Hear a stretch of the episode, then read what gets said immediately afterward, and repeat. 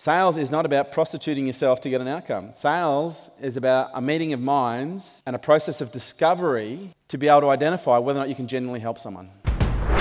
Because every problem that we have, if we sit down and we think about it, we can actually associate a dollar figure to it. But then we can also look at what other impacts are there. Are they impacting my health? Is it impacting my family? Is it impacting other relationships? Is it impacting my joy, my well being, my happiness? And then we have people building desire to actually want to change. And then all you need to be able to do is show people that you can do what it is that you've just helped them identify as a real issue. But solutions have no value, they have none. They only derive their value from the problems that they solve. And if you can't expertly identify people's problems and the cost of those problems, it's going to be very difficult for you to be able to fix them. When you do it the right way, people don't need to think. They don't need to think. They want to act. Anyone can think. But someone who wants to act, that requires a level of motivation above just the desire to think.